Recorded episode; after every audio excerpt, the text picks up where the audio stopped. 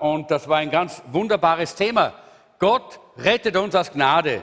Aber es ist mehr, Gott tut mehr als nur erretten. Er hält uns auch durch seine Gnade. Und heute geht es um die stützende, um die erhaltende Gnade, vielleicht noch um die heilende Gnade. Ich habe eigentlich so eine Doppelpredigt heute vorbereitet, wobei ich glaube, äh, dass wir es aus Zeitgründen nicht schaffen werden, beide Teile heute anzuschauen. Und wir konzentrieren uns auf die stützende, auf die erhaltende Gnade, die Gott uns gibt. Und ich möchte äh, uns hier ermutigen, dass wir unsere Herzen öffnen äh, für die Gnade Gottes, dass wir die Gnade Gottes verstehen. Wir brauchen ein Verständnis für das, was es bedeutet, dass Gott uns aus Gnade rettet und dass Gott uns auch, auch aus Gnade erhält. Er stützt uns, er erhält uns. Im Psalm äh, 147,3 heißt es, er heilt, die zerbrochenen Herzen sind und lindert ihre Schmerzen. Das ist schon eine Vorschau auf die nächste, auf die heilende Gnade. Das werden wir dann in zwei Wochen haben. Äh, Jeanette und ich, wir fahren morgen äh, weg. Wir werden morgen wegfliegen in der Früh nach Aserbaidschan, nach Baku. Äh, wir werden dort wieder uns beschäftigen mit Leiterschaftsausbildung, Training äh, von Leitern für die Gemeinde Jesu.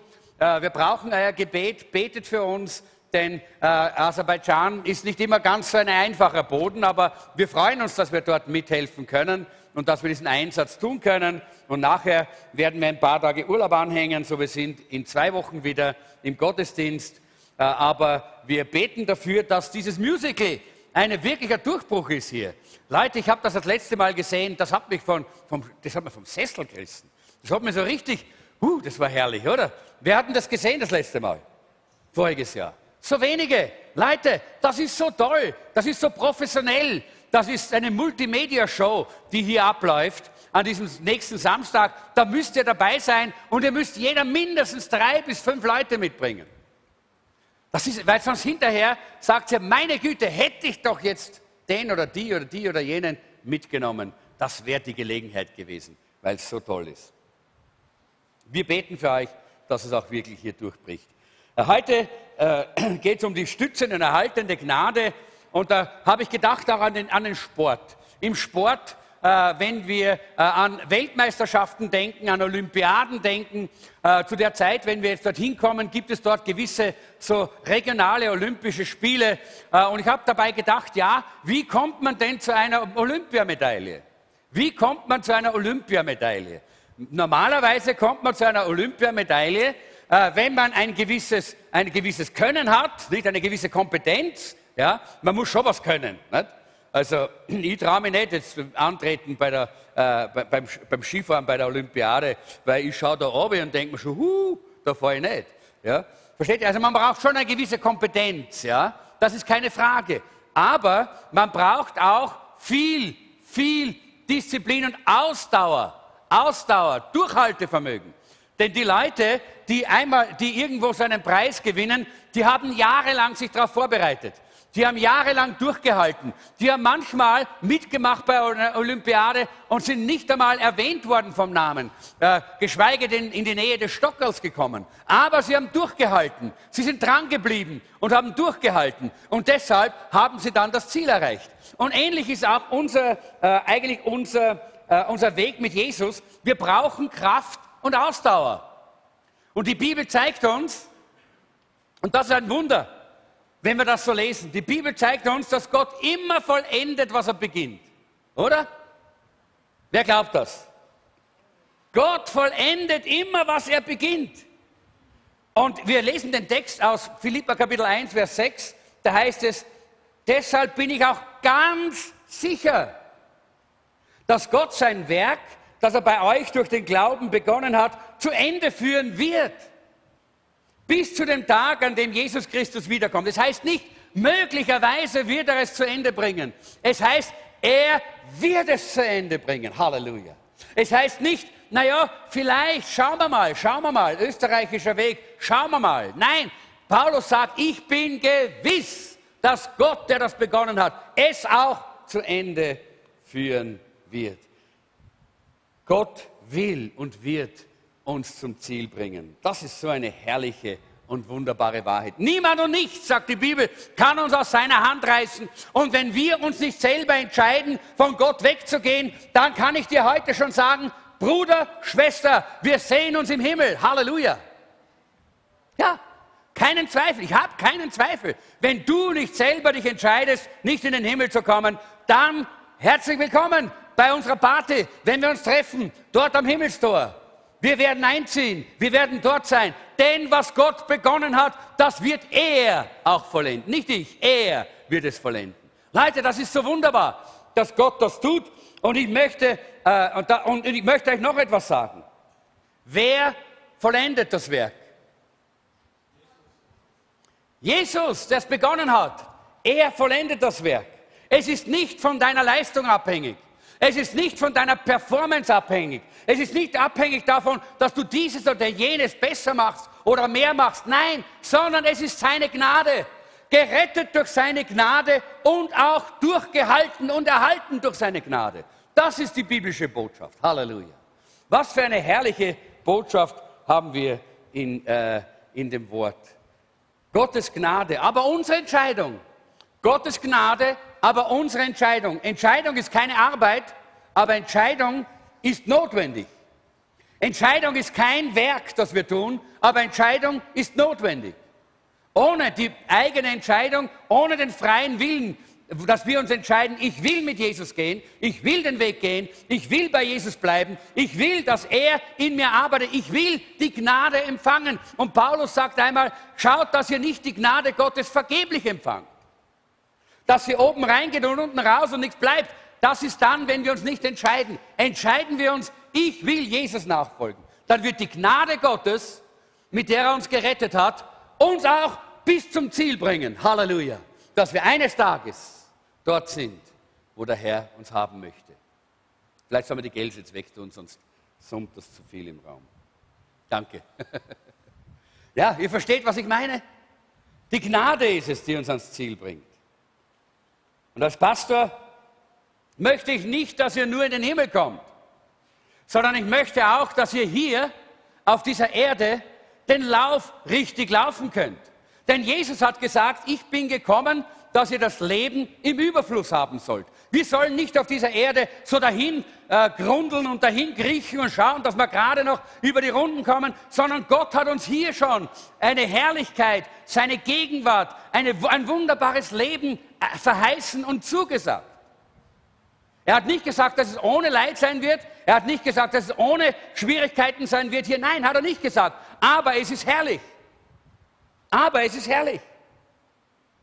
Und in Philippa 3 sagt der Apostel Paulus im Vers 12 bis 15, dabei ist mir klar, dass ich dies alles noch lange nicht erreicht habe, dass ich noch nicht am Ziel bin. Doch ich setze alles daran, das Ziel zu erreichen damit der Siegespreis einmal mir gehört. Wie ich jetzt schon Christus gehöre. Wie gesagt, meine lieben Brüder und Schwestern, ich weiß genau, noch habe ich den Preis nicht in der Hand, aber eins steht fest, dass ich alles vergessen will, was hinter mir liegt. Ich konzentriere mich nur auf das, was vor mir liegt oder das vor mir liegende Ziel. Mit aller Kraft laufe ich darauf zu, um den Siegespreis zu gewinnen, das Leben in Gottes Herrlichkeit. Denn dazu hat uns Gott durch Jesus Christus berufen. Wir alle, die wir auf dem Weg zum Ziel sind, wollen uns so verhalten. Wenn ihr in dem einen oder anderen Punkt nicht meiner Meinung seid, wird Gott euch Klarheit und Einsicht schenken. Später heißt, sagt dann Paulus, ich habe den guten Kampf gekämpft, ich habe den Lauf vollendet, den Glauben bewahrt. Aber, und das ist ganz wichtig, in all dem lässt uns Paulus nicht im Unklaren, dass es Gottes Gnade ist, die uns Kraft gibt, die uns Energie gibt, die uns die Möglichkeit und die Fähigkeit gibt, dass wir diesen Lauf auch wirklich laufen können. Und in 1. Korinther 3 sagt er, nach der Gnade Gottes, die mir gegeben ist, habe ich als ein weiser Baumeister den Grund gelegt, ein anderer aber baut darauf, ein jeglicher sehe zu, wie er darauf baue. Wir müssen es das gar nicht äh, noch alles lesen. Da geht es darum, dass es eines Tages auch eine Belohnung gibt für das, was wir getan haben hier. Aber Paulus sagt, durch die Gnade Gottes, nicht durch meine Kraft, nicht durch meine Fähigkeit, nicht durch meinen Einsatz, durch die Gnade Gottes. Und die Frage, die wir uns jetzt heute stellen, ist, was ist denn eine stützende Gnade? Was bedeutet denn das eigentlich? Und ich möchte das mal so definieren, es ist die Kraft, die mich weitergehen lässt, auch wenn ich mich nach Aufgeben fühle. Es ist die Kraft, die mich weitergehen lässt, auch wenn ich empfinde, am liebsten hau ich den Hut drauf. Am liebsten würde ich jetzt einfach die Flinte ins Korn werfen. Ich gebe auf, ich will nicht mehr. Aber Leute, da kommt Gottes Kraft. Das ist, die, das ist Gottes erhaltende Gnade, die in unser Leben hineinkommt. Gottes erhaltende Gnade ist die Kraft, das Richtige zu tun, wenn man sich nicht danach fühlt, das Richtige zu tun. Wenn man eigentlich viel lieber sagt, geh, ist mir doch völlig wurscht, ob das jetzt richtig oder falsch ist, ich mache das so, wie es am bequemsten ist. Leute, da kommt die Gnade Gottes in unser Leben und Gottes Gnade bietet uns an, Kraft genug zu haben, den richtigen Weg zu gehen. Es gibt viele Fallen auf diesem Weg, das ist uns ganz klar. In 1. Petrus 5, Vers 12, äh, da äh, spricht der Apostel Petrus, er sagt, Silvanus, den ich als treuen Bruder sehr schätze, hat mir geholfen, diesen kurzen Brief an euch zu schreiben. Damit wollte ich euch Mut machen. Ich wollte euch Mut machen. Und diese Predigt soll euch heute Mut machen. Mut machen, vorangehen. Mut machen, mit Jesus zu gehen. Mut machen, die Zukunft anzugehen.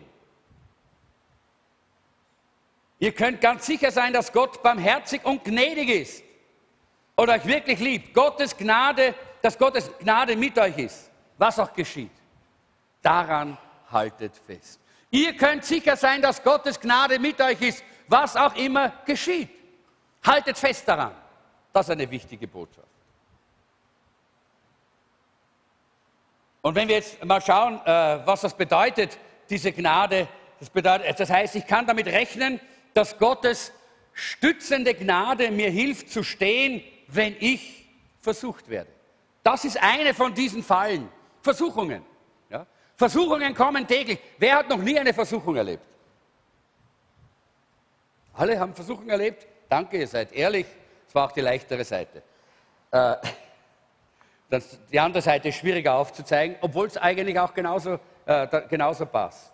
In 1. Petrus 5, Vers 8 heißt es, bleibt besonnen und wachsam. Denn der Teufel, euer Todfeind, schleicht wie ein hungriger Löwe um euch herum. Er wartet nur auf ein Opfer, das er verschlingen kann. Die Schlacht unseres Lebens beginnt, wenn wir ganze Sache mit Jesus machen. Oder?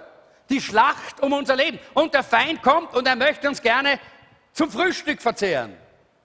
Er möchte dich zum Frühstück verzehren. Er möchte dich zurückziehen in das alte Leben, in die alten Wege. Einfach weg von Jesus, weg vom Herrn. Warum? Weil er hat, er hat den Anspruch auf dein Leben verloren, weil Jesus am Kreuz von Golgatha mit seinem Blut den Preis bezahlt hat für dein Leben. Und wenn du sagst, Jesus, komm in mein Herz, komm in mein Leben, dann hat, hat das, der Satan jeden Anspruch verloren auf dein Leben. Und das mag er gar nicht.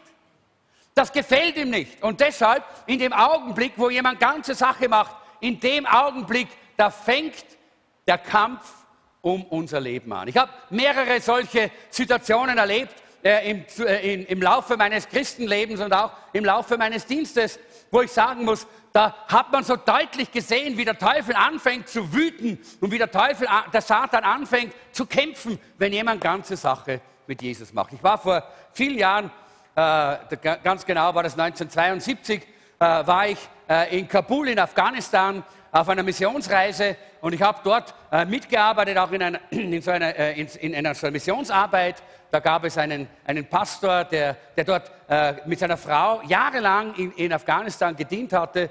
Sie hatten, äh, sie hatten so, äh, so Heime aufgebaut äh, für blinde Kinder, weil und zwar in, in, verschiedenen Städten in Afghanistan, weil dort in Afghanistan gab es eine, eine heimtückische Krankheit, äh, die äh, ausgelöst hat, dass viele Kinder blind zur Welt gekommen sind. Und blinde Kinder waren wertlos für die Eltern, außer dass sie durch das Betteln auf der Straße, vielleicht durch Mitleid, mehr Geld nach Hause bringen konnten. So wurden sie immer als Bettler hinausgesetzt. Manche wurden sogar verstümmelt. Man hat ihnen noch schnell eine Hand abgehackt oder so, damit sie noch mitleidiger ausschauen und noch mehr Geld hereinbringen. Und dieses Ehepaar, äh, Christy Wilson und seine Frau, äh, die ich, ich habe sie so, ich schätze sie heute noch. Bis heute noch ist mein Herz voller Hochachtung für dieses, für dieses Ehepaar. Die haben so eine Liebe gehabt für dieses Volk und so eine Liebe gehabt für diese Kinder. Und sie haben jahrelang, jahrelang haben sie dort aufgebaut und zwar solche Heime, jahrzehntelang eigentlich, für diese Kinder, haben sie aufgenommen, haben sie dort, haben ihnen zu essen gegeben, haben sie und haben ihnen durch die Blindenbibel haben sie ihnen lesen und schreiben gelernt. Durch das Lesen der Blindenbibel haben sie die Braille-Schrift gelernt und haben so auch das Wort Gottes kennengelernt. Und alle Kinder haben sich bekehrt im Laufe dieser Zeit. Und die Kinder sind immer älter geworden und sind, äh, sind aufgewachsen und haben dann auch Handwerke gelernt, sodass sie Kunsthandwerk dann verkaufen konnten am Markt und damit sich selber finanzieren konnten. Als Blinde. Und einer dieser Blinden, äh, der, hat dann, äh, der, der, war ganz ein intelligenter junger Mann äh, und das geschah dann gerade zu der Zeit, wo ich dort war. Und dieser junge Mann, der hat äh, angefangen auf der Universität zu studieren. Der hat Just studiert, Rechtswissenschaften studiert. Äh, er, war, äh, er, hatte die Matura geschafft als Blinder, das war ein, eine Sensation damals schon in Afghanistan und hat dann angefangen, Just zu studieren und er wurde gefeiert im ganzen Land. Und dann kam der Moment, äh, an dem er dann äh, doktorieren sollte. Und dieser junge Mann hat äh, damals zu dem Pastor gesagt, wenn ich mein Studium abgeschlossen habe, wenn ich äh, wirklich äh, äh, mein, meinen Doktortitel in der Hand habe, dann lasse ich mich taufen. Weil wenn ich das vorher mache, dann habe ich keine Chance, äh, dass ich weiter studieren kann, habe auch keine Chance, meine Familie wird mich verfolgen, wird mich hinauswerfen. Und so äh, war es gerade in dieser Zeit, wie ich dort war in Kabul, dass er seinen, sein Doktorat bekommen hat. Und da war ein Riesenfest in Kabul, am Hauptplatz. Er wurde gefeiert als der Held von Afghanistan, ja, weil er der erste Blinde war, der, eine, äh, der ein, ein Studium abgeschlossen hatte. Am Abend nach dieser großen Feier oder was am Tag danach, ich kann das nicht mehr so ganz genau mich erinnern, jetzt ist ja doch eine Zeit her schon, äh, äh, haben wir ihn dann in der, äh, in der, in der Christian äh, Kabul Christian Community Church in einem kleinen Kreis von, glaube ich, wir waren nur vier oder fünf Menschen, ja, haben wir ihn getauft. Und wir haben das nicht in der Öffentlichkeit gemacht, weil wir gewusst haben, was das bedeuten kann. Aber am nächsten Tag, ohne dass es in der, irgendwo, irgendwo in, der, in der Öffentlichkeit geschehen ist, am nächsten Tag wusste seine Familie bereits, dass er sich taufen hat lassen. Am nächsten Tag wussten die Behörden bereits, dass er sich hat taufen lassen. Und es begann eine ungeheure, eine ungeheure äh, Hexenjagd auf ihn. Das heißt, man hat ihn verfolgt, man hat ihn gesucht und man hat, man hat bereits in einem kurzen Verfahren entschieden, man wird ihn öffentlich, öffentlich auf dem Hauptplatz hinrichten. Weil er vom Islam zum, äh, zum, zum Christentum übergetreten ist. Und er hat das ganze Land und das ganze Volk hat er damit beschmutzt und in, und in Schande gebracht. Und man hat ihn gesucht und man hat ihn gejagt mit Bluthunden. Die Polizei äh, ist ausgeschwärmt. Es war ein, ein, ein, wildes, ein wildes Treiben damals dort um ihn herum. Äh, vielleicht um die Sache kurz zu machen. Was ich damit sagen möchte ist, hier sehen wir in dem Augenblick, wo jemand Ja sagt, ich folge Jesus hundertprozentig nach. Nicht nur, ich entscheide mich einmal ganz klein, sondern ich gehe den ganzen Weg. Ich bezeuge das vor der sichtbaren und unsichtbaren Welt, indem ich in die Taufe gehe. So wie Jesus das auch getan hat und auch Jesus uns gesagt hat, wir sollen das tun. In dem Augenblick beginnt der Teufel äh, nervös zu werden. In dem Augenblick weiß er, jetzt wird der gefährlich. Jetzt wirst du gefährlich für das Reich der Finsternis, weil jetzt kommt die Kraft Gottes und jetzt kommt der Herr und jetzt gebraucht er dich als Werkzeug und die, die, die Werke der Finsternis werden zerstört. Und so war es auch da bei ihm. Äh, ich, mach, ich, ich kürze das ganz kurz ab. Gott hat uns Gnade gegeben. Mit einem übernatürlichen Wunder, weil äh, den ganzen Tag haben sie ihn gesucht und er hat sich versteckt in einem besonderen, einem besonderen äh, Stadtteil. Und dann man, haben, äh, haben sie gegen Abend haben sie herausgefunden, dass er in diesem Stadtteil ist. Und man hat den ganzen Stadtteil mit riesen Scheinwerfern tag, taghell erleuchtet. Dort sind die Polizisten mit, dem, mit den Bluthunden von Haus zu Haus gegangen und haben ihn gesucht, um ihn herauszuholen, damit sie ihn äh, hinrichten könnten. Und wir haben gebetet. Wir haben gebetet. Ich kann euch sagen, die Christen in Kabul, es hat nicht so viele gegeben damals, aber wir haben gebetet. Wir sind auf, den, auf dem Gesicht gelegen und wir haben gesagt, Herr, wir brauchen deine Hilfe. Lass es nicht zu, dass, dass das hier geschieht. Schütze deinen, äh, dein, dein Kind, schütze deinen Knecht. Und dann kam ein prophetisches Wort. Mitten hinein kam ein prophetisches Wort in diese Gebetszeit. Und der Herr hat gesagt, ihr, zwei, ihr beide steht auf. Ich bin dort gekniet, gemeinsam mit einem jungen Mann von, von Deutschland. Der war auf seinem Drogentrip gewesen und hat sich dann in Kabul bekehrt und war dort in dieser Mitarbeit. Äh, und, äh, und, wir sind dort gekniet nebeneinander. Äh, und, und, der Heilige Geist hat dann gesprochen durch einen Mann, der hat gesagt, ihr beide, ihr müsst ihn herausholen ich habe gesprochen und ich will euch gebrauchen und ihr werdet meine Werkzeuge sein. Und wir haben, sind dort gestanden und haben gedacht, wie machen wir denn das? Ja? Ja? Äh, und, na, aber damals war ich 23 Jahre alt und habe der Welt einen Haxen ausgerissen. Da war kein Abenteuer zu schlimm. Also habe ich gesagt, gut Herr, sag nur, was wir tun sollen, nicht? Und so hat, hat uns der Herr gezeigt, dieser, dieser Deutsche hatte einen VW Käfer. Wer weiß noch, was ein VW Käfer ist? Ja? mit einem deutschen Kennzeichen.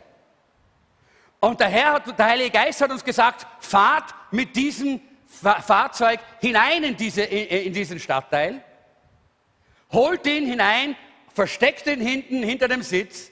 Da haben wir gedacht, wie geht das? Also, der war ein großer Mann, der war ungefähr ein bisschen größer als ich. Ja? Wie versteckt man so jemanden in einem VW?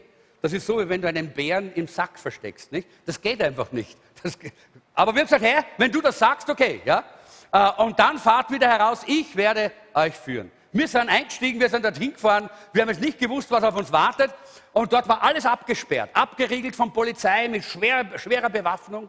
Und wir sind dorthin gekommen zu dieser, zu dieser äh, Absperrung und der, hat, äh, und der hat reingeschaut und, und, äh, und, und dann haben sie was gesagt, was wir nicht verstanden haben. Wir haben Deutsch geredet äh, und die haben gesehen, deutsches Kennzeichen und gesagt, okay, fahrt's weiter. Ja. Und wir sind hineingefahren. Ja. Und wir sind hineingefahren und, äh, und, sind, und wir sind dorthin gefahren zu diesem Haus. Wir wussten, wo das Haus war, wo er sich versteckt hat. Und wir haben ihn dort herausgeholt, hinten hinter den Rücksitz und haben nur eine Decke über ihn drüber gelegt. Hm. Ja. Und haben gesagt, Herr, jetzt bist du dran, haben umgedreht und sind wieder auf die Sperre zugefahren. Und wir sind, wie wir zu der Sperre kommen, schauen die Leute hinein. Und wir haben uns gedacht, oh je. Die schauen hinein und sagen, okay, weiter. Und wir haben gesagt, Halleluja, Gott kann nicht nur Augen öffnen, Gott kann auch Augen schließen. Und genau das ist geschehen. Und dann sind wir weitergefahren und, und äh, mache es noch äh, ganz kurz, wir sind dann hinuntergefahren an die pakistanische Grenze. Dort haben schon die pakistanischen Christen gewartet äh, und haben dann diesen äh, jungen Mann übernommen, haben ihn dann rausgebracht und er ist dann nach Amerika gekommen, wo dann auch diese, äh, dieses Ehepaar hin äh, fliehen musste, denn die sind auch dann verfolgt worden. Äh, und äh, haben dann dort, hat dann dort ein neues Leben begonnen. Ich denke, wir sehen hier, ja, der Feind möchte uns zerstören. Der Feind möchte uns kaputt machen, weil er Angst hat, wenn wir ganze Sache machen mit dem Herrn, dann hat er verloren. Dann nicht nur hat er uns verloren, sondern er weiß, dass Gott uns gebrauchen wird in seiner Gnade. Uns gebrauchen wird, um Werke der Finsternis zu zerstören, um die Finsternis zurückzudrängen und das Licht hineinzubringen in unser Land und in unser Leben. Habe viele, äh, noch äh, manche andere Beispiele, die ich jetzt gar nicht erzählen kann aus äh, Zeitgründen. Aber es ist wunderbar zu sehen. Gott ist immer stärker. Halleluja. Lass uns doch Gott einmal einen Applaus geben. Gott ist immer stärker. Halleluja. Gott ist immer stärker. Was immer der Feind auch vorhat. Gott ist immer stärker. Und wisst ihr, wenn er uns aber nicht vernichten kann, und jetzt kommt das, was ich, auch, was, was ich wichtig finde, wenn er uns nicht vernichten kann, so wie er es dort versucht hat mit diesem jungen Juristen, wenn er uns nicht vernichten kann, dann versucht er uns zu lähmen. Und lähmen kann er uns, indem er uns in die Sünde hineinzieht. Lähmen kann er uns, indem er uns versucht, indem er uns immer wieder in Versuchungen hineinführt. Und ich denke, dass es sehr wichtig ist für uns, dass wir auch hier verstehen, wie wir umgehen mit Versuchung. Denn Gottes Gnade hält uns auch in Versuchungen fest. Halleluja. Das ist wunderbar. Wisst ihr, habt ihr das schon gewusst? Versuchung ist keine Sünde. Soll ich es nochmal sagen? Ihr schaut mich jetzt so ungläubig an. Versuchung ist keine Sünde. Ein Beispiel? Ein sehr populäres Beispiel natürlich in unserer Zeit für, äh, vor allen Dingen. Weil viele Christen denken, meine Güte, wie habe ich nur sowas denken können? Wie können solche Gedanken nur in meinen Kopf kommen? Und die Sexualität ist ein ganz normales und ein sehr, sehr einfaches Beispiel dafür. Nicht? Sie ist normal und gut. Und erotische Gefühle sind nicht Sünde. Aber die Lust ist Sünde. Das heißt, wenn du ein Mann bist und eine schöne Frau geht an dir vorbei und du spürst, dass sich das, uh, das gefällt dir, ja, dann ist das natürlich, weil Gott hat das so gemacht. Wenn du das nicht hast, dann ist es unnatürlich, was in unserer Zeit vielleicht nicht mehr so gesehen wird. Ja? Das ist ganz normal. Das ist natürlich. Gott hat das so gemacht und das ist keine Sünde. Die Frage ist, wie wir dann damit umgehen mit diesen Gefühlen, die Gott uns gegeben hat.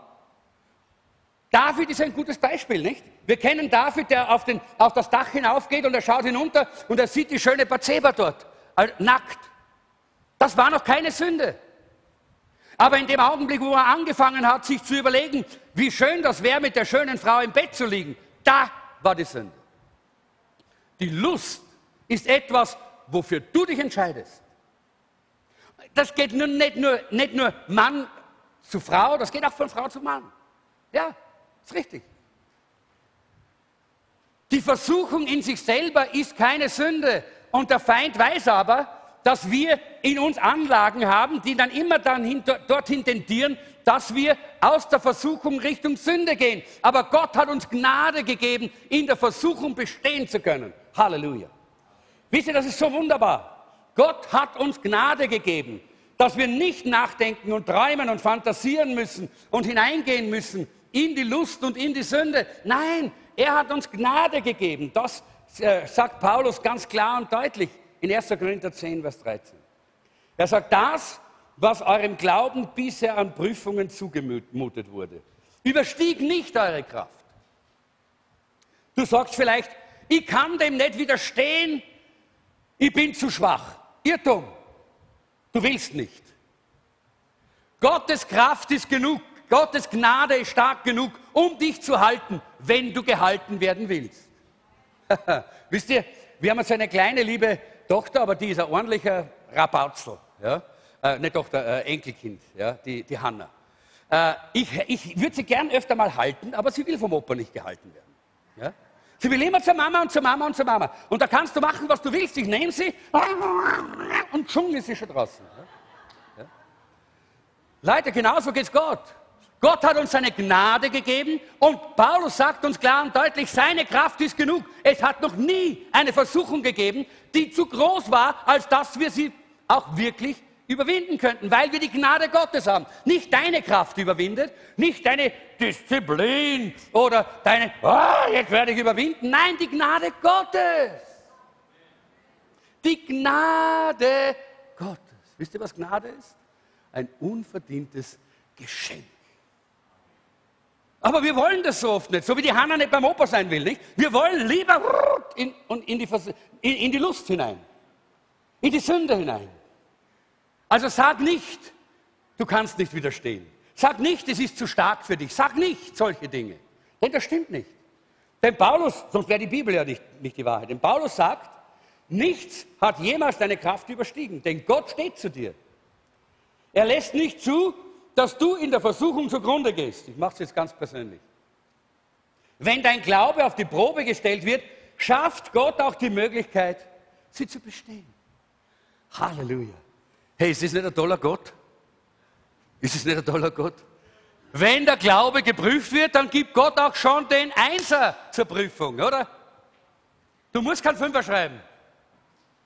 Du kannst bestehen, weil Gott in seiner Gnade das bereits vorbereitet hat. Die Bibel sagt uns, Jesus wurde genauso versucht wie wir. Weißt du das? Wenn an Jesus eine schöne Frau vorbeigegangen ist, hat er dieselben Gefühle gehabt wie du als Mann. Ganz sicher.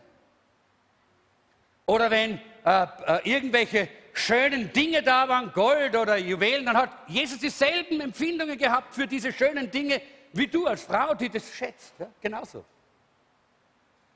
Aber er ist nicht in die Richtung der Lust gegangen. Er hat die Gnade Gottes angenommen, die Kraft Gottes empfangen und darin gelebt und hat zugelassen, dass der Heilige Geist die Türe öffnet und er hinausgehen kann. Er blieb ohne Sünde. Das heißt nicht, dass wir das immer schaffen. Nein, der Einzige, der es schafft, ist Jesus. Aber wir haben die Möglichkeit. Und deshalb müssen wir uns bewusst sein, was Gnade bedeutet. Und was diese bewahrende oder diese stützende Gnade bedeutet, die Gott uns gegeben hat, dass wir auch in Versuchungen wirklich überwinden können und stehen bleiben können. In 1. Korinther 10, 13 haben wir gelesen, es ist so, er hat uns die Kraft gegeben zu überwinden. Du musst nicht sagen, es hat mich einfach überwältigt. Das gibt es nicht, sagt die Bibel. Das ist unsere Entscheidung. Das ist genau das, ich glaube, es war Luther, der gesagt hat, wir können nie ver, ver, ver, äh, verhindern, dass auch negative Gedanken durch unseren Kopf durchziehen. Aber wir können verhindern, dass sie sich festsetzen. Das ist so, wie wir nicht verhindern können, hat Luther gesagt, dass die Vögel über unseren Kopf drüber fliegen. Aber wir können verhindern, dass die Vögel ein Nest auf unserem Kopf bauen können. Bei mir war es eh schwierig, da rutschen sie aus. Aber bei manchen von euch in den guten Haaren ging es noch. Ja? Äh, versteht ihr? Das können wir verhindern, dass die ein Nest da oben bauen. Genauso ist es mit den Gedanken. Und das ist das Geheimnis der Gnade Gottes. Gottes Gnade ist da, Gottes Gnade ist verfügbar, Gottes Gnade ist für dich da, dass du nur zugreifst und die Gnade Gottes annimmst. Und dann bist du siegreich in den Versuchungen. Das ist was ganz Tolles und Wunderbares. Gottes stützende Gnade hilft mir auch zu stehen, wenn ich müde bin. Wer ist denn manchmal müde? Ja, genau. Warum? Alleine schon nur zu leben kann ziemlich erschöpfend sein, oder? Manche, manche sagen schon ja. Ja, gerade die Jungen, für die ist es erschöpfend zu leben. Wie schwierig. In der Früh aufstehen, gell? Uh, das ist das Schlimmste, oder? Ja, genau. Ja, wirklich, es kann erschöpfend sein und macht uns müde. Allein die, die, die, die täglichen Routinen und die Aufgaben, alles, was da ist. Das ist eben so. Aber äh, Gottes Gnade, Gottes Gnade ist da, um uns hier durchzutragen. Das ist wunderbar. Du stehst vielleicht allein in deiner Schule als Christ, vielleicht allein in deiner, in deiner Arbeitsstelle als Christ. Die anderen reißen immer blöd, äh, dumme und schmutzige Witze und du hast dich entschieden, ich mache da nicht mit. Und das ist nicht einfach. Ja? Das ist nicht einfach. Es kostet Kraft und das macht manchmal müde. Aber Gottes bewahrende und Gottes stützende Kraft hält uns auch in diesen Situationen, dass wir wieder Kraft bekommen, dass wir vorwärts gehen können. Ja, ich denke da an den Noah. Noah hat eine Arche gebaut. Wer weiß, wie lange er gebaut hat? Bitte? 120 Jahre. Wer von euch hat schon einmal 120 Jahre auf die Erfüllung von einem, einer, äh, einem, einer Bitte äh, gewartet? Du hast schon 120 Jahre gewartet. Ne? Schaust dir ganz so aus. Ja. Schau mal, warum konnte er das überhaupt? Das war ja nicht Wartezeit, wo er, wo er in Hawaii am Strand gelegen ist und Pina Colada getrunken hat oder sonst irgendwas, sondern das war harte Arbeit mit Anfechtungen, mit Verspottung, mit, mit all diesen Dingen. Leute, warum konnte Noah das durchhalten? Die Bibel gibt uns die Antwort. 1. Mose 6, Vers 8. Noah aber fand Gnade vor dem Herrn. Das hat ihn durchgetragen. Die Gnade Gottes hat ihn durchgetragen. Leute, das ist so herrlich, dass wir einen gnädigen Gott haben, oder? Einen Gott, der uns Gnade gibt. Und die Bibel sagt, von Gnade zu Gnade. Die Gnade Gottes ist ein wunderbarer Blumenstrauß. Und er gibt uns so viel wir brauchen, so viel wir wollen. Wir brauchen nur zugreifen, um diese Gnade in unserem Leben zu verwirklichen. Das ist wunderbar, dass wir diese Gnade haben. Manche sind natürlich auch müde, weil sie versuchen, aus eigener Kraft das Christenleben zu leben. Und ich sage euch, das ist ganz was Mühsames. Wenn du versuchst, aus eigener Kraft Gutes zu tun, wenn du versuchst, aus eigener Kraft eine Person mit Integrität zu sein, uh, ist das mühsam. Manche sagen, ah, in unserer Zeit ist es wirklich hart, ein Christ zu sein. Nein, es ist nicht hart. Es ist unmöglich. Aus eigener Kraft. Da brennst du aus, wenn du das versuchst aus eigener Kraft. Aber Gott hat uns seine Gnade gegeben. Und in seiner Gnade hat er uns den Heiligen Geist gegeben. Und der Heilige Geist in uns ist es, der unser Christenleben wirklich möglich macht. Er macht es möglich. Lass Jesus in dir wirken, nicht du selber mit eigener Kraft. Lass Jesus durch dich wirken, mach's nicht mit eigener Kraft. Und dann wirst du sehen, dass er wunderbare Dinge tun wird. Hör auf, es selber zu versuchen und beginne Jesus zu vertrauen, dass er es macht. In der richtigen Art und Weise, zur richtigen Zeit. Er tut es. Philippa 2, Vers 13. Er selbst bewirkt ja beides in euch, den guten Willen und die Kraft, ihn auszuführen.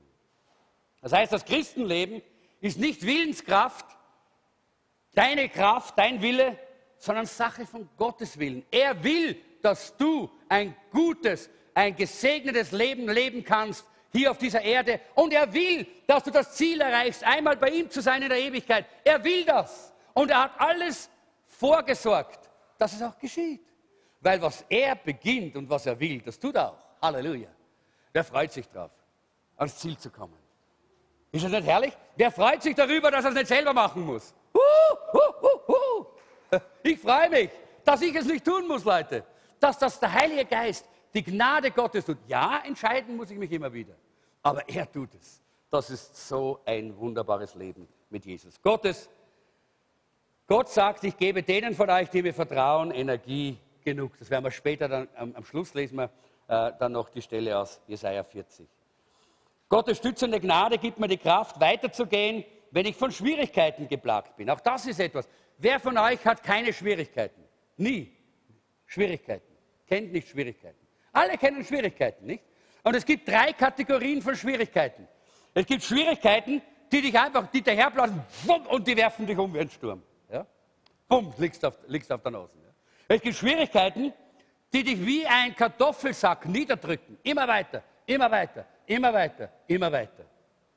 Und es gibt Schwierigkeiten, die dir den Boden unter den Füßen wegziehen und du weißt nicht mehr, wie es weitergehen soll. Und ich denke, die Schwierigkeiten, die wir manchmal selber verursachen, wo wir Mist bauen, die sind nicht so schlimm. Da sagen wir, okay, wir müssen aufräumen. Herr, vergib mir, ich habe Mist gebaut und hilf mir jetzt, gib mir deine Kraft und deine Weisheit, das wieder aufzuräumen, damit jetzt nicht hier, damit ich nicht im Mist leben muss, nicht? In diesen Schwierigkeiten. Und Gott in seiner Gnade hilft uns, auch unseren eigenen Mist wegzuräumen. Halleluja. Ist das herrlich? Was für ein Gott haben wir. Was für einen Gott. Jetzt möchte ich am liebsten hier aufhören und einfach nur jubeln, weil er so toll ist. Was für einen Gott haben wir. Herrlich. Aber es gibt dann diese Schwierigkeiten, von denen wir glauben, dass sie unfair sind, weil wir unschuldig sind, weil wir nichts dafür können. Und du fühlst, du verdienst das nicht. Du hast es nicht verursacht. Und die sind hart zu ertragen. Zum Beispiel eine Behinderung, eine Krankheit, etwas, was plötzlich auftaucht, wofür du nichts kannst. Etwas, wo du kein Licht siehst am Ende des Tunnels, wo du nichts weißt, es gibt irgendwann mal ein Ende, sondern es ist einfach da und es bleibt.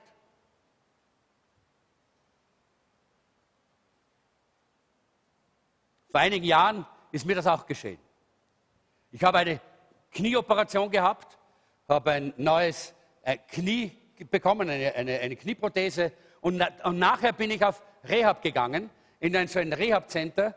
Und wie ich dort im Rehab-Center war, da kam ich dann auch zu so einer Untersuchung, zu einer neurologischen Untersuchung, das war so Routine, immer wieder mal. Und ich bin einmal hineingegangen und ich bin ein kleines bisschen so gestolpert beim, äh, bei der Türe und habe mir nichts gedacht und bin weitergegangen.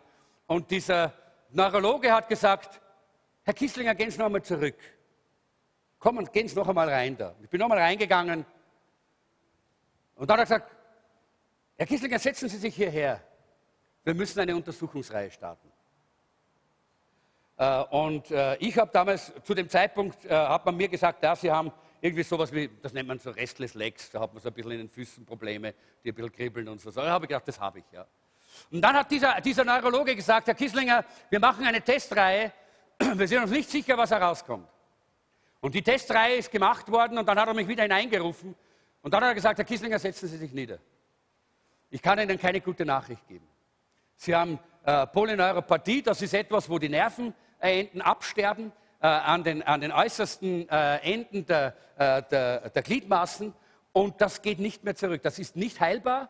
Das haben sie von jetzt an ihr Leben lang und es wird immer schlechter werden. Und die Perspektive ist, dass sie wahrscheinlich in, in wenigen Jahren im Rollstuhl sitzen.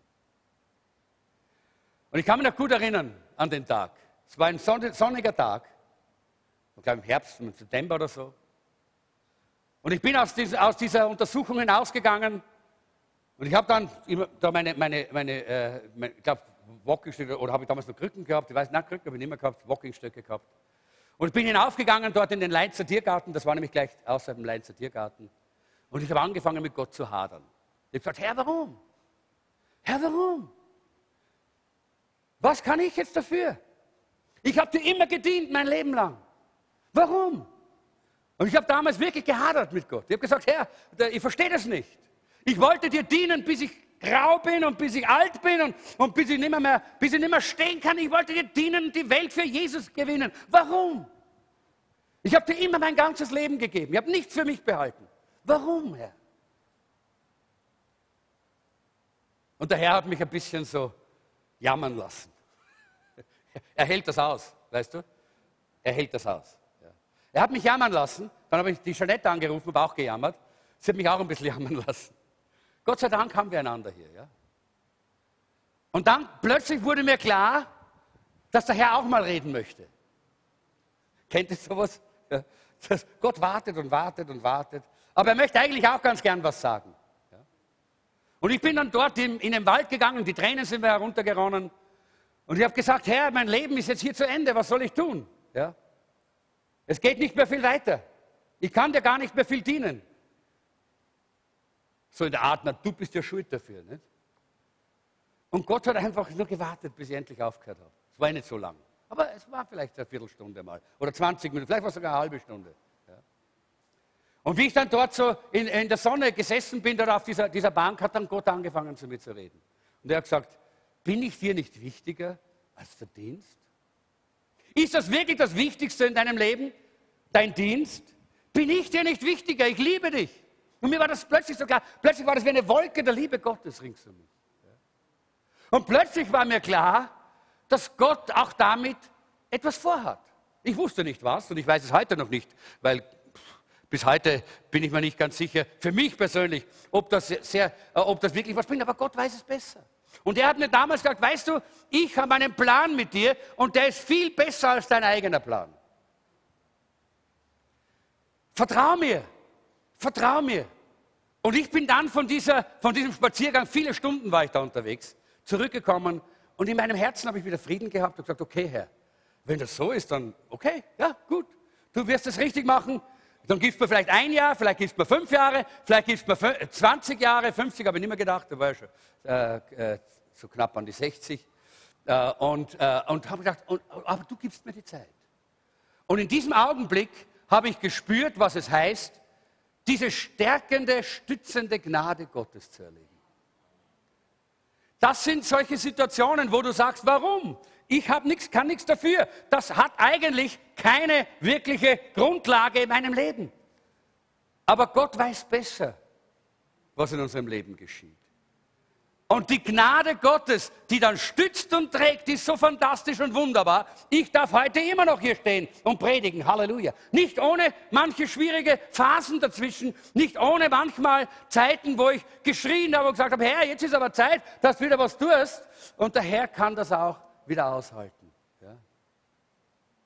Wisst ihr, diese stützende Gnade ist für dich da, wenn du in einer schwierigen Situation bist. Und ganz besonders, wenn du in einer schwierigen Situation bist, wo du sagst, ich kann da nichts dafür, ich habe da auch keinen Ausweg, es gibt vielleicht keinen Ausweg und keine Heilung. Und dann kommt diese wunderbare, stützende Gnade in dein Leben hinein und er trägt dich. Aber du musst aufhören, dieses eine Spiel zu spielen, das uns kaputt macht. Dieses Spiel, wenn, wenn nur so und so wäre dann. Wenn ich nur jetzt nicht diese Krankheit hätte, dann. Ja, wenn ich jetzt nicht diese Schmerzen hätte, dann. Ja, wenn ich jetzt einen anderen Ehepartner hätte, dann. Ja, wenn ich jetzt andere Kinder hätte, dann. Ja, wenn ich andere Eltern hätte, dann. Versteht ihr? Wenn wir dieses Spiel spielen, können wir die Gnade Gottes nicht empfangen. Weil Gott spielt kein Spiel. Er gibt uns Gnade in der Situation, mit den Problemen, mit den Nöten, mit den Dingen, die da sind. Wunderbar zu leben. Wunderbar zu leben. Es ist herrlich. Jeden Tag erlebe ich diese Gnade. Manchmal, wenn ich am Früh zu meinem Frühsport hinausgehe, früh am Morgen, manchmal kann ich es nicht ganz schaffen. Manchmal habe ich schwer zur Türe zu kommen, weil es mich eben plagt. Und dann sage ich, Herr, nein, ich spiele nicht das Spiel, wenn. Wenn ich keine Beschwerden hätte, dann würde ich jetzt. Nein, ich sage, Herr, du hast gesagt, ich soll mich mehr bewegen. Hier bin ich, ich bewege mich und es dauert nicht lange und der Geist Gottes kommt und die, diese stützende Gnade Gottes strömt durch mein Leben und es ist super. Leute, Gott ist so groß. Hast du das schon verstanden? Und die Gnade Gottes ist so groß, dass sie auch deine Situation bewältigen kann. Fürchte dich nicht, sagt Gott in Jesaja 41, 10. Jetzt kommen wir zum Abschluss. Fürchte dich nicht. Was sagt Gott hier? Denn ich bin bei dir. Sagen wir das miteinander. Denn ich bin bei dir. Halleluja. Jetzt sag noch einmal, äh, äh, Gott sagt es, ich fürchte mich nicht, denn Gott ist bei mir. Sag mal, Gott ist bei mir. Halleluja. Das ist die Botschaft hier. Die Gnade Gottes genügt. Die Gnade Gottes genügt. Hab keine Angst, denn ich bin dein Gott, sagt er. Ich mache dich schwach. Nein, wie? Ich mache dich stark, sagt Gott. Ich helfe dir. Mit meiner siegreichen Hand beschütze ich dich. Ist das nicht herrlich? Wenn du eine Situation hast, wo du sagst, unlösbar, kann ich nichts verändern, da kann ich nichts tun, da gibt es keine Hoffnung. Hey, wisst ihr, was die Welt sagt? Reiß dich zusammen, wird schon werden. Indianer kennt keinen Schmerz, nicht? Oder schau in dich selber hinein. Kennt ihr das? Ja? Da gab es diese, diese Star Wars-Serie. Wie heißt, hat der Kassen der Obi, wie Kenobi oder so irgendwie? Irgendeine Figur. Äh, der, der, hat zu diesem, diesem einen, der, der hat Probleme gehabt, der hat nicht gewusst, wo er hingeht. Dann sagt er, schau in dich selber hinein. Die Lösung ist in dir. Und das ist genau das, was New Age sagt, was die Esoterik sagt, was, die, was der Humanismus sagt. Aber hey, wenn ich in mich hineinschaue, dann schaut das mich. Weil der Apostel Paulus sagt sehr klar, ich weiß, dass in mir, das heißt in meinem Fleisch, ist nichts Gutes. Leute, schaut mal ordentlich hinein bei euch, aber seid ehrlich. Ja, du schaut kein zweites Mal. Ja? Weil, da ist nichts Gutes. Wir schauen nicht in uns, wir schauen auf Jesus. Oder? Die Bibel sagt, schau auf zu ihm. Hebe deine Augen auf zu ihm. In diesen Situationen haben wir die Hilfe vom Herrn. Seine Gnade ist genug. Halleluja. Seine Gnade ist genug. Wirf dich auf die stützende Gnade Gottes und verlass dich drauf. Und ich gebe dir Ihr habt Action Steps auf euren, auf euren Unterlagen, auf der Hinterseite, vielleicht oder vorne, ich weiß es nicht. Das erste ist, ruf zum Herrn. Die Bibel sagt, dem Demütigen gibt Gott Gnade. Rufe zum Herrn, erkenne und bekenne, dass du Hilfe brauchst. Solange du meinst, ich schaffe das selber, bin stark genug, gescheit genug, habe alles im Griff, solange bist du noch, auf, noch nicht auf dem Level der Demut. Da bist du noch hochmütig. Und dem Hochmütigen widersteht Gott aber dem Demütigen gibt er Gnade. Und Leute, was wir brauchen ist,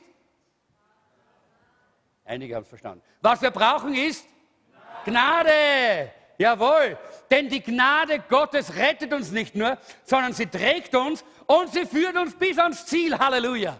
Deshalb rufe zum Herrn, sprich mit ihm, rufe zum, zu ihm und verwende ruhig mal ein bisschen Lautstärke. Ich weiß, es gibt Leute, die sagen, uh, nicht immer so laut, nicht immer so laut. Leute, wenn Kinder was wollen, dann schreien sie auch. Und wenn du eine Not hast, dann schrei einmal ordentlich. Gott ist nicht nervenkrank. Er hält das aus. Ja.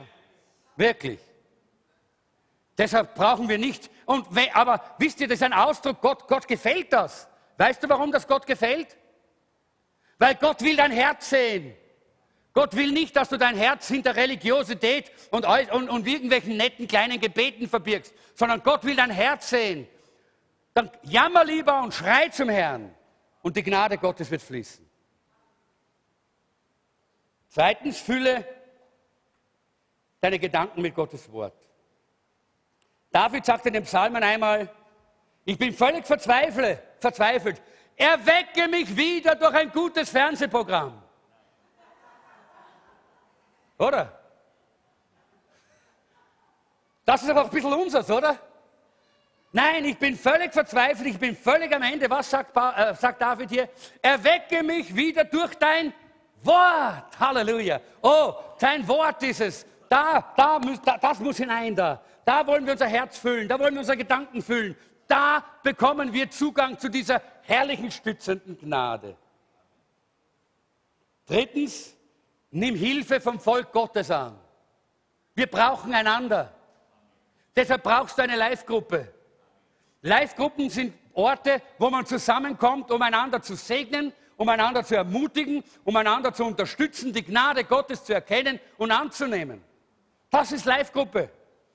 Wir reden nicht zu so viel von der Live-Gruppe, weil das unser Hobby ist, sondern weil die Bibel uns sagt, wir können es alleine nicht schaffen, wir brauchen einander.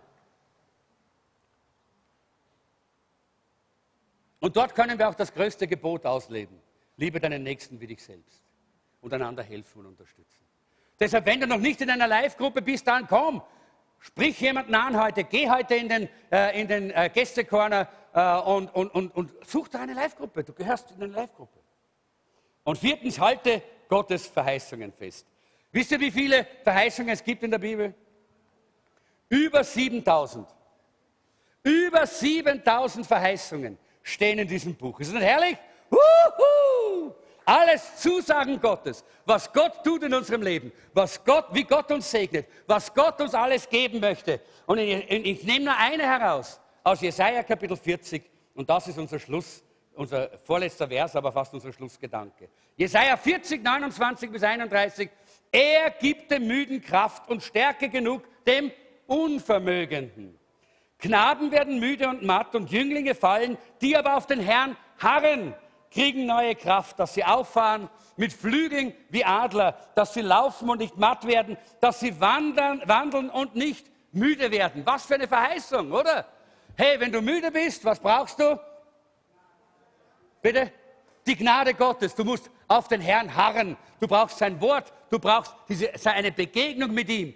Nicht mehr Fernsehen, nicht mehr äh, Vergnügen, nicht mehr äh, Halligalli. Nein, du brauchst mehr von Jesus. Das ist es hier. Das heißt, seine Gnade ist genug. Und das ist das Wunderbare.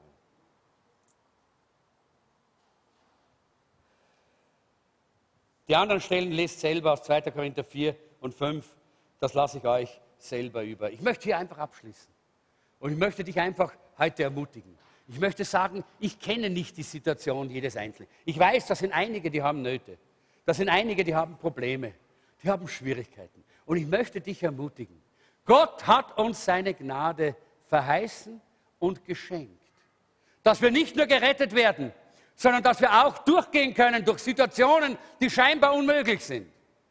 In einer Art und Weise, dass die Welt nur mit den Ohren schlackert. Und dass sie sagen, wie ist das möglich? Wie können die durch diese Situation so getrost, mit so einem Frieden, mit so einer Freude durchgehen, wo alle anderen schon die, die, sich die Haare ausraufen würden und weil sich äh, gestresst und, und depressiv und, und, und, und Psychiater und alles Mögliche brauchen? Nein, wir brauchen das nicht, Leute. Warum? Denn wir haben die Gnade Gottes. Die stützende Gnade mit 7000 Verheißungen. Halleluja. Glaubst du, dass deine, deine Situation irgendwo unter den 7000 zu finden ist? Wer glaubt, dass seine nicht zu finden ist? Wer glaubt, dass seine zu finden ist dort? Lass uns aufstehen. Und wenn du eine Situation hast, von der du sagst, ich habe genau so eine Situation, von der der Pastor vorher gesprochen hat, eine Situation, die ich nicht selber verursacht habe, ich bin nicht selber schuld, eine Situation, die ich nicht verstehe, warum. Eine Situation, wo ich sage, okay, äh, da gibt es eigentlich keine, da gibt's keine Hoffnung, da gibt es nicht irgendwo eine, eine Grenze, irgendwo, wo man sagt, okay, übermorgen ist das vorbei. Nein, das schaut so hoffnungslos aus.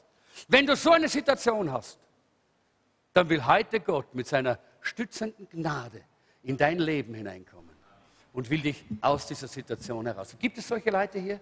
Die solche Situationen haben? Da gibt es eins, zwei, drei, vier. Kommt mal nach vorne, kommt schnell, kommt mal schnell nach vorne, ihr, die ihr diese Situationen habt. Ich will für euch speziell beten. Weil ich glaube, dass diese stützende Gnade Gottes so ein Reichtum ist. Leute, äh, ich hätte ja noch lange euch erzählen können, was, wie Gott mich gesegnet hat. Gesegnet hat mit etwas, wo andere sagen, boah, das ist doch kein Segen. Segen, Segen Gottes durch seine stützende Gnade. Und Gott will euch diesen Segen heute geben. Halleluja, Halleluja. Danke, Herr. Danke, Herr. Danke, Jesus. Danke, Herr. Leg deine Hand auf dein Herz. Und sag es einfach dem Herrn, diese Situation. Sprich es aus. Sag es ihm, hey, das ist es. Herr, ich verstehe es nicht, ich weiß es nicht, warum. Ich kann das gar nicht mitvollziehen und habe es eigentlich nicht verdient. Ich stehe jetzt da, aber ich vertraue dir. Ich glaube, ich glaube dir, dass du jetzt etwas tun kannst, dass deine Gnade jetzt kommt, dass deine Gnade jetzt kommt. Und dann werden wir in der Anbetung sein vor dem Herrn.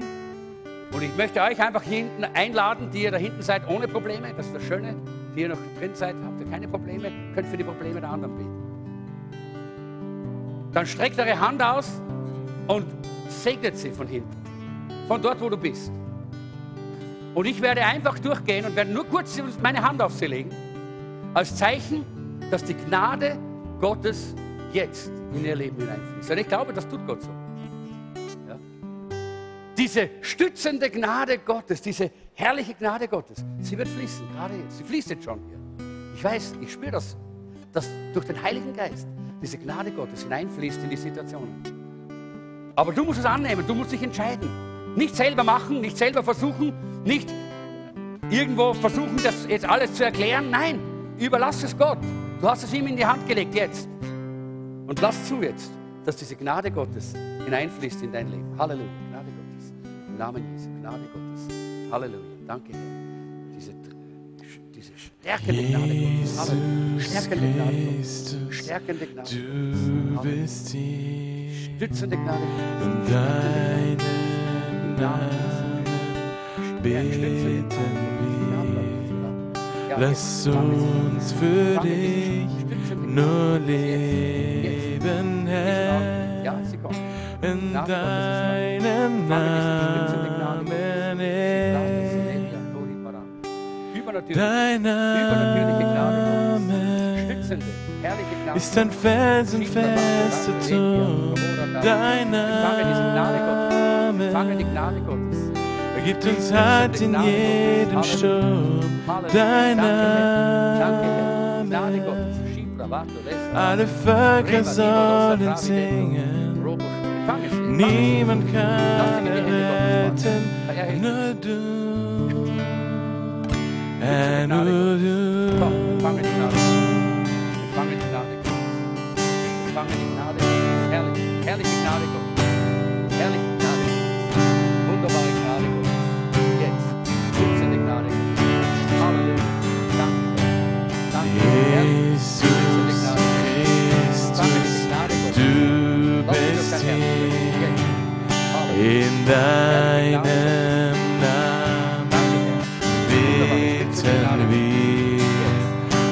Lass uns für dich nur leben, Herr, und deinem Namen ehren.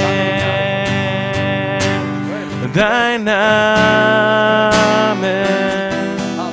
ist ein felsenfester Turm, dein Name. Er gibt uns Halt in jedem Sturm, dein Name. Alle Völker sollen singen, niemand kann er retten, nur du. Herr, dein Name ist ein felsenfester Turm, dein Name. Er gibt uns Halt in jedem Sturm, dein Name.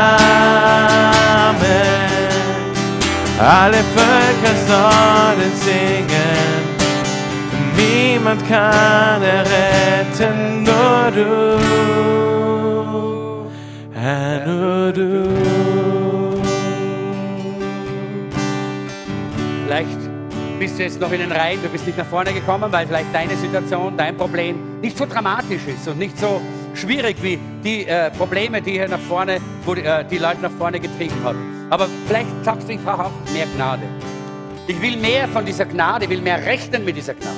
Ich entscheide mich, dass ich nicht mehr auf meine Kraft, nicht mehr auf Menschen irgendwo ringsherum und auf irgendwelche humanistischen Wege, sondern dass ich auf die Gnade Gottes rechne.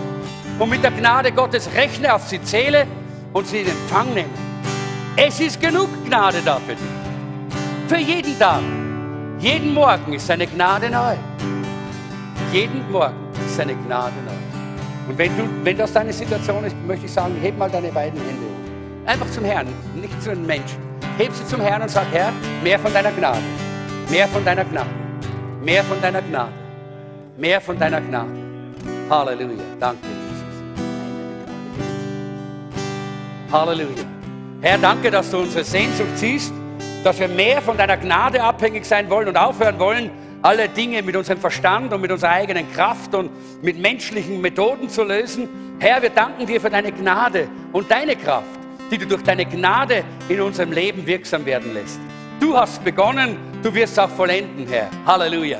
Und auf dem Weg dazwischen wirst du Tag für Tag mit deiner Gnade uns Sieg schenken mit deiner Gnade uns reich machen, mit deiner Gnade uns überschütten, mit deiner Gnade uns froh machen, mit deiner Gnade uns erfüllen. Halleluja! Herr, wir danken dir dafür. Und ich bete jetzt, dass dieser Gnadenstrom jetzt durch jeden Einzelnen hindurchströmt.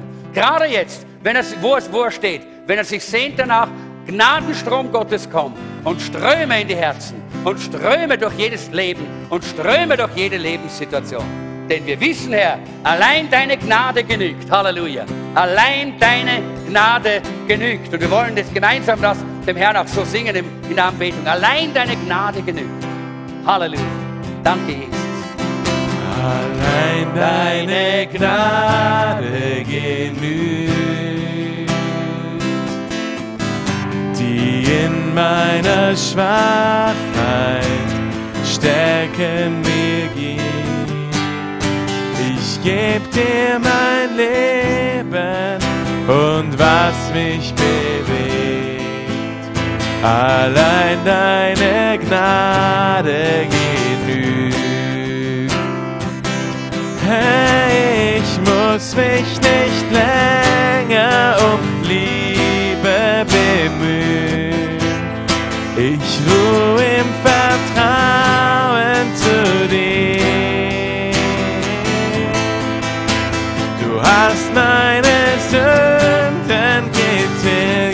durch dein Blut. Und Gnade ist für mich genug. Allein deine Gnade genügt. Allein deine Gnade, die in meiner Schwachheit stärke mir gibt.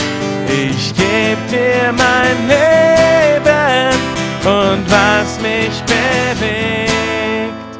Allein deine Gnade genügt. Oh, das Blut Jesu lässt mich gerecht vor dir stehen. Es hat alle Schuld gesühnt. Gnade hat über Gericht triumphiert. Und nun bin ich frei in dir. Singen allein deine Gnade genügt, die in meiner Schwachheit Stärke mir gibt. Ich geb dir mein Leben und was mich bewegt. Allein deine Gnade genügt.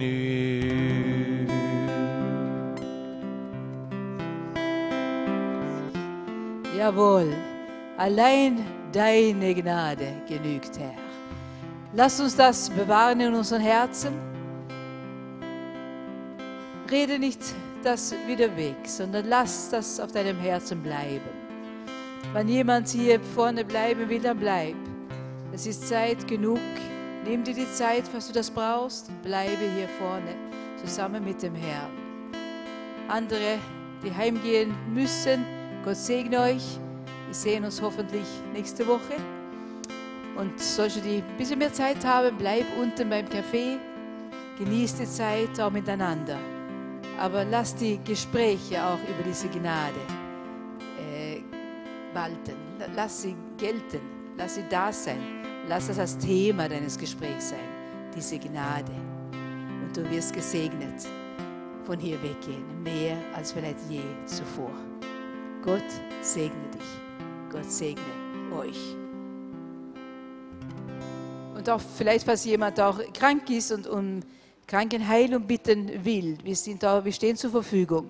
Komm nur nach vorne, falls du extra äh, Bedürfnisse hast. Und wir werden natürlich für dich beten. Gott segne dich.